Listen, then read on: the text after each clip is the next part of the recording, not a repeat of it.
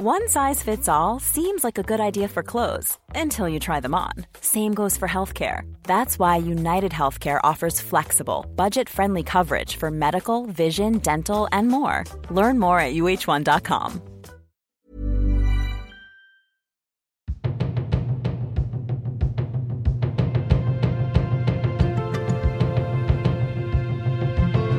Hey, everyone, and welcome to season two of Quit Your Day Job. I am your host, Alisha Fernandez Miranda. Have I brushed my hair today? I'm not telling, but probably not. This podcast is all about dream jobs the ones you wished you had when you were a kid, and the ones you pin up on your vision board.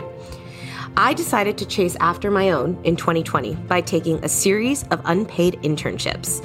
I quit my job as CEO of a philanthropy consulting business to try my hand working on Broadway, in fitness, as an art dealer, and in a hotel.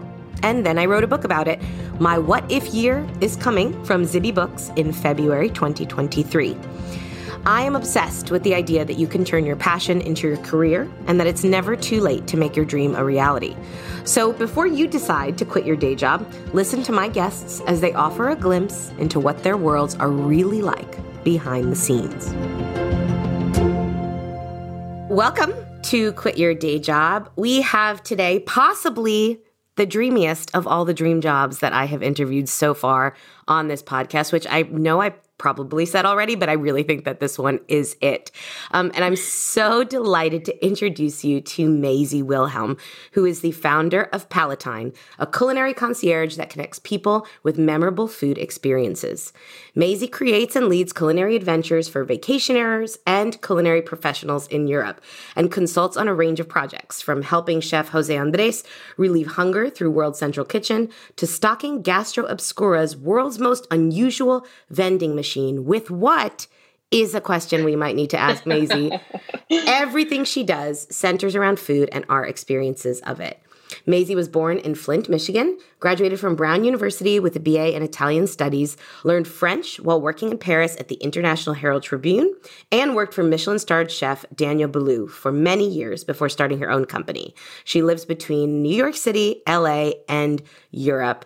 And I mean, it sounds like a dream job, truly, truly. So, Maisie, welcome to the podcast and thank you for being on today. Thank you. It's my sincere pleasure to be here.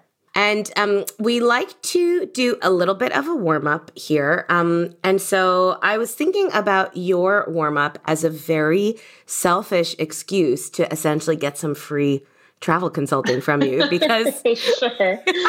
my question that I have posed to you is your top five spots on your travel to do list. So, mm. um, I have, uh, as I was telling you before we hopped on this call, I've been following your Instagram and Palatine's Instagram. I salivate over every single post. I want to go everywhere, but I want to know where you want to go next. That's a great question. So, part of the blessing and curse of my work focusing on Europe is that I always want to go back to France and Italy because I love both those countries so much. There are two places in Italy that I haven't been to yet that I get a lot of requests about. So I should go to the Lake Como area and the mm. Amalfi Coast. I need to explore both a little bit more in depth. Um, so those are two on the list for sure. Uh, I'd also I'd like to go back to Mexico City. I haven't been there since I was a kid. Um, and in particular, the Luis Barragan house is um, something I'd love to see. Um, I remember as a kid going to Cuernavaca and visiting the Robert Brady Museum, which is another house that was turned into uh, um, a visitor center, essentially, with incredible art. And so I really, I, I love that experience. After doing some solo travel in Scotland this spring, um, where I visited for the first time, I rediscovered the joys of seeing new places. So. Mm um, Iceland is on my list for this year, hopefully. Um, and I think, you know, I, I, haven't been to, I haven't been to many places in the Far East, but um, I love the food of Thailand and mm. I'd like to explore that. So Chiang Mai area would be also on the list. Oh, taking diligent notes and full of wanderlust. I have a long planned trip to Thailand that has gotten sidelined since 2020 that I swear one day I'm going to do. But already my kids are like in a different price bracket now from when we booked the original trip. So, yeah, things but change. One day, one day I'm going to make it there. That all sounds delectable and um, just truly wonderful. What was the last place you visited most recently? I just got back from two months in Europe. Um, I did mostly France, but I was in Scotland for two weeks. Isle of Skye, Edinburgh, Inverness, Aberdeen, My Braemar, mm-hmm. and then uh, Venice. I was in Venice for the first time in about 20 years, which was a kind of a, an incredible delight to to see that city again and realize yet again, wow, this is a city built on water. It is so incredible and it never ceases to amaze. And then the food. The food was incredible. Oh, the food. I yeah, I went to Venice last in 2005 probably. Um, mm-hmm. on a real tight student budget. So yep. um, I dream of going back there this year. And we, so we were reintroduced recently by our mutual friend. I started following you on Instagram, and um, I now follow the woman that you were touring around Venice with. Like I just, I've gotten Venice in my head. So PSA to everybody listening: if you would like to go to Venice with me this year, I am up for it. It's a short haul for me, so I'm so yeah, there. And I can I can create your itinerary, your food itinerary. Oh my god, this sounds amazing. So that is actually a perfect segue, Maisie, into my first question, which is, what is a culinary concierge? And tell me about what you do at Palatine. That is an excellent question. Um, and it makes total sense that you would have that question because a culinary concierge is something that I made up. Yes. when I, I, I started my own company three and a half years ago, um, shortly before the pandemic, and my goal was to spend more time in Europe. Um, I speak French and Italian, and I, I wanted to reconnect, especially with the Italian um, part of my skill set. And uh, everything I had been doing up to that point was in the food world um, in recent years, I should say. I did start my career in journalism, um, but I've been working for the Michelin starred chef Daniel Boulud for many years, first as his assistant and then as his brand manager. And then I um, went to work for a company called Goldbelly for a couple years, shipping online perishable food. Um, and then I decided I wanted to do a bunch of different projects. And the culinary concierge seemed to be a sort of catch all phrase that uh, translated or that communicated a little bit of what I what I do, what I focus on. So I say a culinary concierge is a consulting business that helps you connect to food in a memorable way, whether that's on a vacation when you want to have epic food experiences, you want to eat at all of the right places, whether you're culinary professionals and you want to do an R&D trip and um, really get to the bottom of the food in a certain area so you really understand it, take inspiration back home to influence your menus. Um, and then I do a whole slew of projects that are for companies who are in, related to food in some way and need to connect with people. So, uh, as you mentioned in my bio, I'm working with Jose Andres and World Central Kitchen, his not for profit, um, on an activation that started in the New York area during COVID and has continued even until today.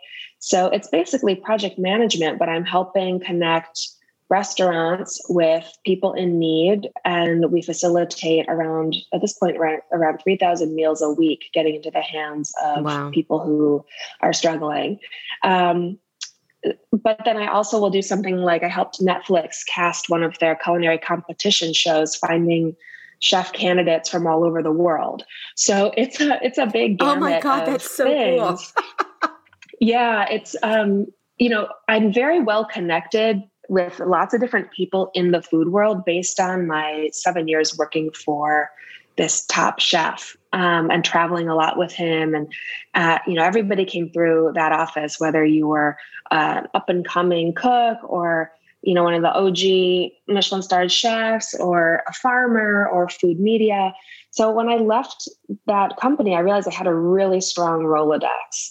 And it seemed like that was worth something somehow. And mm. so a lot of what I do is connecting the people that I know in some way that's beneficial to them. Um, so I've been contacted by different brands to help on different cool projects in the food world, like the world's most unusual vending machine for um, Gastro Obscura, which is a website that launched a, a, really cool book, and they were celebrating that. And this was sort of a not a PR stunt, but they they wanted to pop up a vending machine in a few different places and have it sell some really quirky, unusual foods. You have to and tell I, me what was in the vending machine. let's see. We had um, Rwandan chili oil, an oh Akabanga chili oil. Cool. There was canned bread from New England. We had, you'll recognize this, uh, an orange colored soda called Irn-Bru. Oh, indeed. Scotland's second official national beverage after whiskey, of course. Of course. Um, pink champagne biscuits from Paris. Uh, what else do we have? Oh, we had butterfly pea flower powder, which oh is dried Thai flowers, blue flowers, that um, when you add to water, they make it uh, a blue. And if you add an acid to it, like lemon juice, it turns purple. Oh. And so you can kind of play with this going back and forth, add water, add lemon, add water, add acid, and kind of come up with really cool cocktails or desserts. And it's a it's a colorant that um, doesn't have much flavor, but is really fun. You see in a lot of desserts and, and drinks. Wow. So it was just a it was a really fun um, quirky project and just great to work on and, and, a great way to tap into my varied uh, experiences of, of the food of the world. How do you decide what projects to take on? Are you at a stage in your business where you're kind of taking on everything? Is it based on just what you're interested in? Like, how yeah, do you, because question. super different, you know, types of work. Totally. Um, I definitely, when I started out, it was kind of like, let me, let me just, uh, well, I had to say yes to everything. Mm. Um, I started out without a business plan, without any savings, really kind of, I took a leap of faith. I had a couple things lined up and I just had to believe that um, I could continue. Um, and so far, I haven't looked back, which, knock on wood, I feel very fortunate about. But I'm, I'm a little bit in the phase of saying yes to most things that come my way, but not all. And one of the things that I've done is I've sort of set my um, my pricing at a place where I'll say yes, but it's really got to be worth my while at this yeah. point. So not everybody will come back to me and say, "Great, let's move forward," um, and I'm I'm okay with that because I've learned how to sort of value uh, my services a little bit better. I think that's amazing, actually, that you have done that relatively early in your business journey because it's the one thing I hear from so many, particularly women, not all women, but definitely a lot of women, about saying yes to stuff for free or, you know, uh, you trying to be cut, being cut down on price. And I think knowing your value is so incredibly important when you've got a skill like this that you are bringing to people no matter what skill you have, I think that's a really essential lesson. And I, um, I always tell people, especially young women or women of any age, to read a book called Ask for It, which is a quick read, sort of like a self help book, but it really inspired me to be a stronger negotiator mm. um, or to be a negotiator. And he was young, he was retired in his mid 40s, and he had been a, a photographer and he uh, went to work for a large corporation like their in-house international photographer and he told me and i asked him the secret to his success was to work for the devil as he put it you know mm-hmm. sort of mm-hmm. corporate america and double your price until they say no oh my god i kind of love that I thought that was genius. And this was a guy who, you know, owned a house in Montauk and had an apartment in Brooklyn, and he was 45. So take note, everybody. I'll take it. Um, I'll take it. Yeah. Um, that's amazing. Now, were you always into food? Like as a child, were you really into food? What did you want to be when you grew up?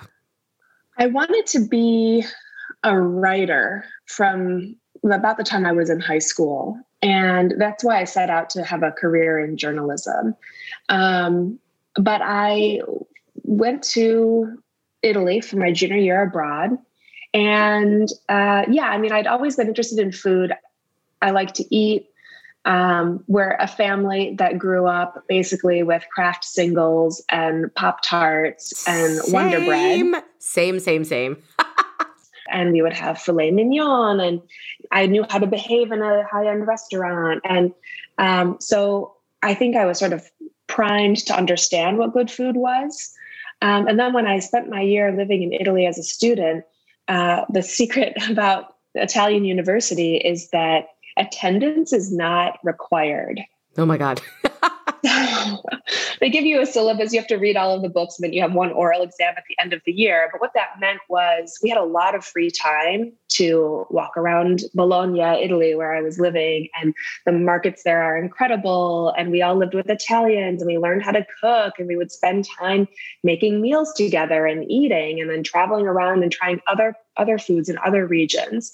And I really fell in love with food on that trip. And then shortly after, I moved to Paris when I graduated from college um, because I wanted to have a similar experience in Paris like I did in Italy and learn French this time. And I worked as an editorial assistant at a newspaper, but I became friends with a French woman who was also a, a cook, a chef, and she really taught me how to cook and how to think about food. And I remember going to her house once and she she tasked me with making the vinaigrette. And we were like a ranch dressing house growing right. up. So, uh, and my mom doesn't even like olive oil, but I I discovered it. I loved it, but I didn't feel really comfortable using it or certainly making even a vinaigrette at that point. And I kind of, you know, I put in some oil, I put in some vinegar, some salt, some mustard, and and I said, "Is this is this done? Is this okay?" And she looked at me and she said, "Well, taste it. Do you like it?" if not, keep going, you know? Yeah. And I just thought, oh yeah, that's a really interesting approach to food. And when she she had such an incredible wine knowledge, and I said, I really want to know more about wine like you do. And she said, Well, you just need to drink more of it. That sounds so, like great advice. yeah. So I, I definitely, um, we weren't a food obsessed family growing up, but I, I always loved to eat. I'm Sandra, and I'm just the professional your small business was looking for. But you didn't hire me because you didn't use LinkedIn jobs. LinkedIn has professionals you can't find anywhere else, including those who aren't actively looking for a new job but might be open to the perfect role, like me. In a given month, over 70% of LinkedIn users don't visit other leading job sites. So if you're not looking on LinkedIn, you'll miss out on great candidates like Sandra. Start hiring professionals like a professional. Post your free job on linkedin.com slash spoken today. Ready to start talking to your kids about financial literacy? Meet Greenlight, the debit card and money app that teaches kids and teens how to earn, save, spend wisely, and invest with your guardrails in place. Parents can send instant money transfers, automate allowance, and more. Plus, keep an eye on spending with real-time notifications. Join more than 6 million parents and kids building healthy financial habits together on Greenlight. Get your first month free at greenlight.com slash ACAST. That's greenlight.com slash ACAST. I love that. And uh, did you, when you were making the change from journalism kind of into the food industry, I'm really interested in tra- those transition points in people's sure. life. Did it feel kind of organic? Like this was just the next logical no. step for you? Not at all. I was in journalism for three years in Paris as an assistant, and then I moved to New York City because my visa was up, and I got a job as a reporter um, at a fashion publication in New York, and I hated it, and I was bad at it, and I was not a hard news reporter. I could write features, but it was not a good fit for me, mm. and I was sort of. Um, not I wasn't fired, but I was basically sort of shown the door. Like right. they said, basically, you should quit because if you don't, we're going to have to let you go. um, but they that allowed me to collect unemployment, and I uh, had to figure out what my next step was. And I was looking for something that was like a personal assistant to somebody important because I had done that a bit in Paris and I had learned a lot um, about the field I was working in, and I knew if I could find some some job like that, working for someone at the top of their field, I could learn a lot about the industry. But I was also sort of sort of intrigued by the food world, which this was early. This was like late 2009, and it was sort of becoming a thing. The food mm. world was was evolving into something where like if you weren't wanting to be a chef or work in a restaurant there still might be something you could do and so I was looking for something maybe in the back office of some food company um, or a personal assistant job. And I looked on Craigslist and I found a post that said personal assistant to chef Daniel Boulud. And I was like, wait, what? Is this is this happening? is this real? Yeah, um, and I got really lucky. My my background fit the uh, fit what they were looking for. You just decide that this is a world you love. Like you, did you love the food industry, the food world, kind of right away? Pretty pretty much. I had read a book by Bill Buford called Heat, which very in a very evocative way sort of pulls back the curtain on what it's like to work in a high high energy high impact kitchen and um, I remember walking into the kitchen at Restaurant Daniel, the three Michelin star restaurant at the time where my office was, um, which was in a tiny little room overlooking the kitchen. Mm-hmm. And I was struck with, you know, all of the shiny uh, cloche, those silver domes that they put over food to keep it warm as it's going out into the dining room, which were all strung up in a row and the gleaming copper and the crisp white chef coats everyone was excuse me everyone was wearing um, yeah. i loved it i loved being able to watch what the chefs were doing um, i learned a lot of little techniques working in the kitchen you know how to clean mushrooms how to cook a lobster because of, i just saw things and i asked questions so being in that um, high level. I mean, the three Michelin star restaurant is unlike any other kind of restaurant, and mm. the attention to detail and the creation of the dishes and the artistry and and all of the little things that go on behind the scenes that they don't want the diners to ever have to even think about, but that w- which make your experience really incredible. I just lapped all of that up, and um, and I ate a, an incredible amount of this exquisite food mm. and working in what we call the skybox um, with chef daniel right by my side meant that anytime a chef had a new dish on the menu they would run it up for him to taste he would take a bite, he'd talk about it, and then he'd pass the plate to me essentially. And oh my god, that's well. the dream. yeah, and there were also you know wines that the the sommeliers would open, and and if it was a really incredible bottle, they'd pour a little glass for him, and he would taste it, and maybe sometimes leave me the rest. And so I really expanded my palate uh, in that time period, and um, was incredibly spoiled I should also say that the hospitality industry is extremely warm and welcoming. I mean, these yeah. are people who they have dedicated their life to making you feel warm and welcome, good, and giving you delicious things to eat and drink. And those are really fun people to be around. I bet. I bet. So, there's this sort of um, favor economy or a sort of I'll take care of you, you take care of me nature to this industry. And that meant that when I went to someone's restaurant, if they knew that I worked for Daniel, they would bring me something extra or start me off with a free glass of champagne or comp my meal in some cases.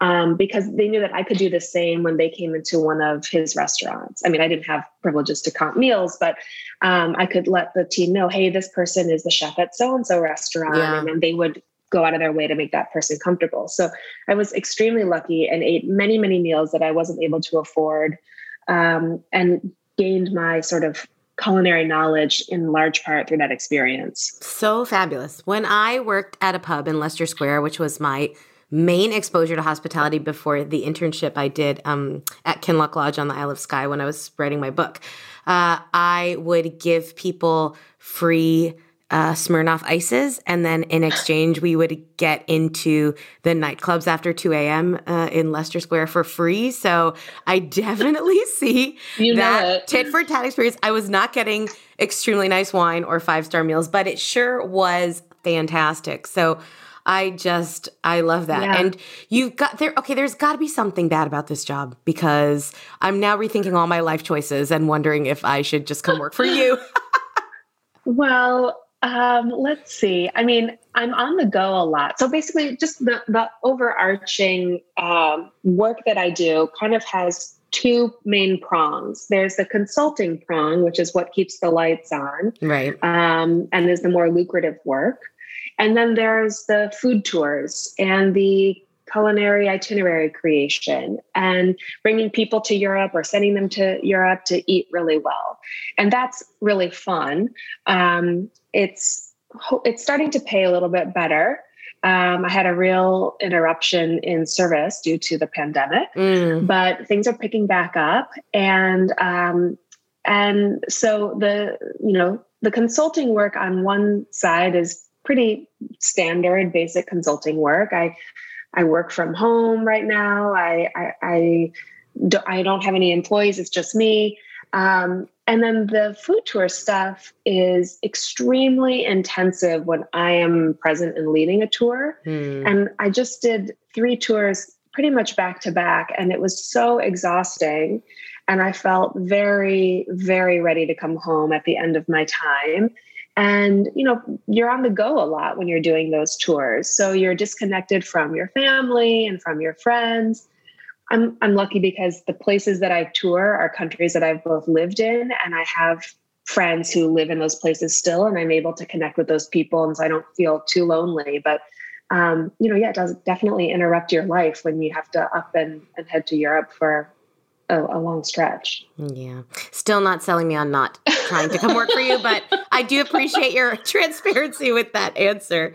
Um, tell me like what what is an average day like uh, let's say an average day of client work and then maybe an average day when you're on a trip with a client or with a with sure. that kind of traveler client so um, an average day consulting is basically at my desk at my computer on the phone um, researching things on the internet uh, talking to people, working. You know, a lot of the consulting that I do, frankly, it's new to me because mm. I don't have a background as a as a marketer, as a consultant, but um, I am able to do the stuff that I'm asked to do, and I know I can figure it out. So sometimes I'm researching, like, how do I put together a digital brand strategy? um, and uh, I've never seen one before. You know, I just didn't have those kinds of experiences. But um, I have, I think, really good instincts, and um, and I'm smart and capable, and that goes a long way. You know, and, and yeah. knowing and believing that I can figure it out. So um, there's a fair amount of of unglamorous computer work, which sometimes I do from a cafe or a co-working space um, to to liven things up. And also, I really appreciate the exchange that happens between other people who work for themselves when they're in the same environment. So yeah. I have a few friends that I connect with regularly, either in person or by phone, who are also running their own consulting businesses and are still just a one person shop. And that network has been very fruitful, not only as support and encouragement, but um, for passing work to each other. Yeah. So um, that's sort of a typical day as a consultant. Um, and then as a food guide, oh man, it's intense. Mm-hmm. I'll be up early. I will be both.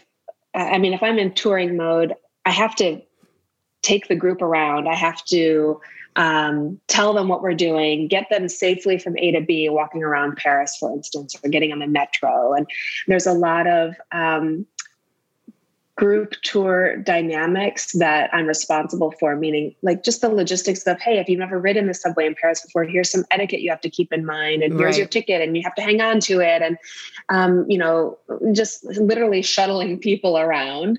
Um, and then I'm constantly planning the next day's activity. Well, I'm reconfirming the next day's activities because a lot of this stuff has to be reconfirmed just 24 hours or two days before. So I'm always calling people to say, yep, in two days we'll be there for lunch, or we're going to come by your shop and have the baguette making lesson, or whatever it may be.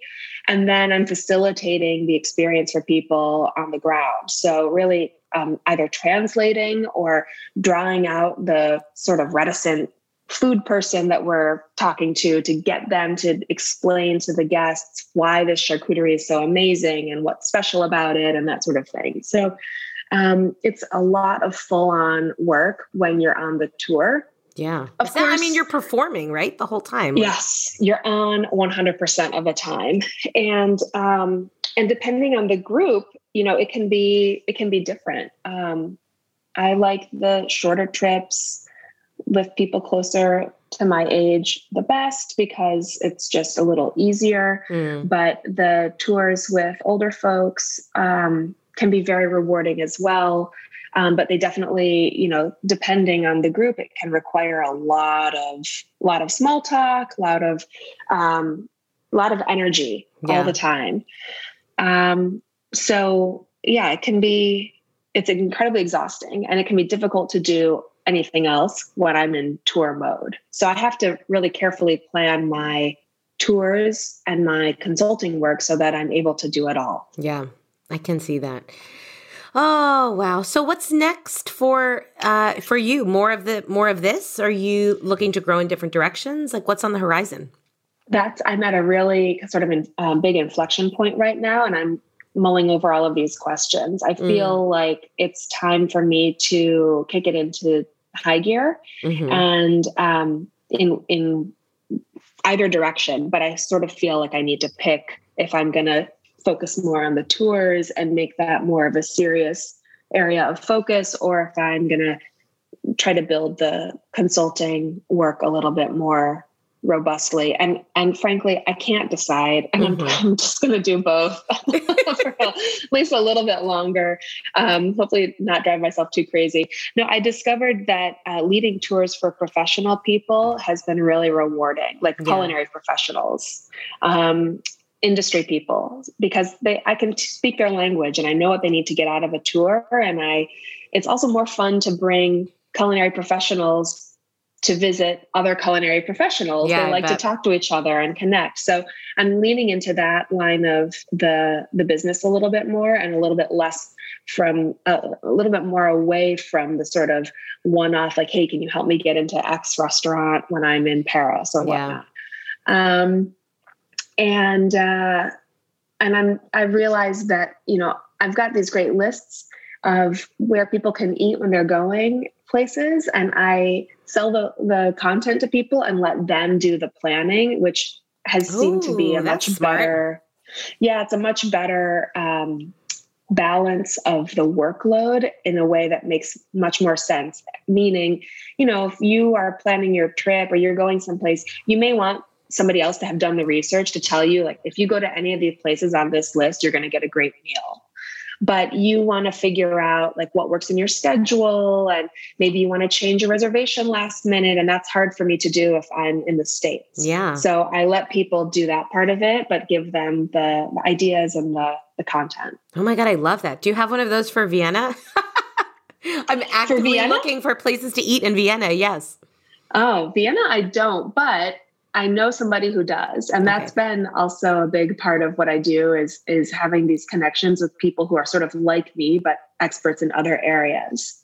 So I will send you the All right, TBD. Also, I'll offline. eat six meals a day and then report back on what was delicious while I. I love it. Early dinner, wait. late dinner. Yeah, First breakfast, second breakfast, First, just like yep. just like hobbits, just like hobbits. We follow that schedule. Um, Maisie, this has been amazing. You have uh very not not been successful in convincing me to keep all of my current jobs because I really just kind of want to do this one. But maybe that will be my 50s career. We'll see how we go. Um, yeah. I think a lot of people love food, love travel, maybe love it as a hobby, don't know how to make it into something that they could actually turn into a career.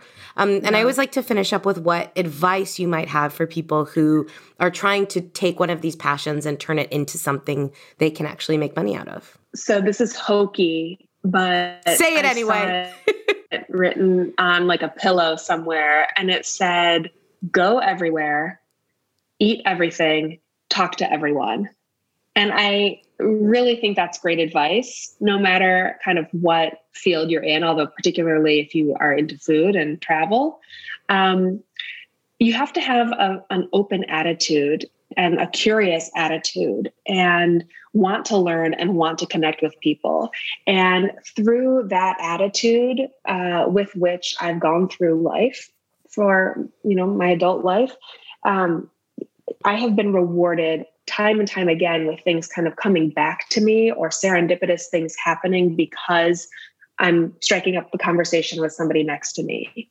And I think that especially in today's modern uh, technological era, people are much more afraid to do that, and it's a shame because you're you're missing out on a lot of opportunities um, if you're just stuck in your phone looking down at uh, Instagram all the time. I love it, and you really strike me as someone who is very open and that that has just paid dividends uh, in so many ways for you. So Thank I you. am delighted. Um, Maisie, where can people learn more about you or find your work online?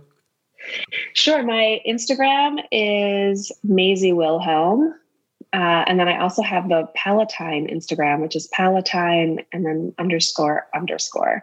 Um, you'll see a lot of visual inspiration on both of those. Um, one has a few more pictures of my dog and my niece and nephews, but uh, or the website palatine.co. Amazing. And I'm going to put a PSA don't look at it when you're hungry because it will only make you hungrier. Um, Maisie, thank you so much. This has been so much fun. And you're expect welcome. my job application coming your way very soon. Please. I hope we get to travel together and eat some great things soon. I think it's going to happen. Have a great day. Thanks a lot. You too, Alisha.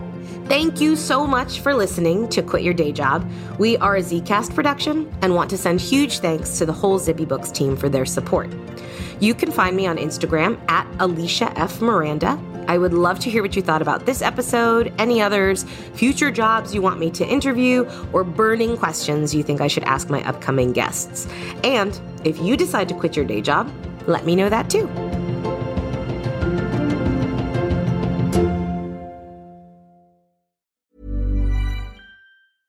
Hi, this is Paige from Giggly Squad, and I want to talk to you about Splash Refresher and my water intake. Okay, so you guys obviously know that I'm a hydrated girly, but sometimes when you drink that much water, it starts to just taste bland, and you're just like, I need something to spice it up. That's why I love Splash Refresher. It has zero sugar, zero calories, and it's a splash of sweetness. And they come in five different flavors. They're so good. Wild berry, acai grape, pineapple mango, lemon, and mandarin orange. My favorite is the wild berry because I just I just love a berry. So if you're like me and you're drinking water all day, then try Splash Refresher. It's going to absolutely change your water game and it's good for you.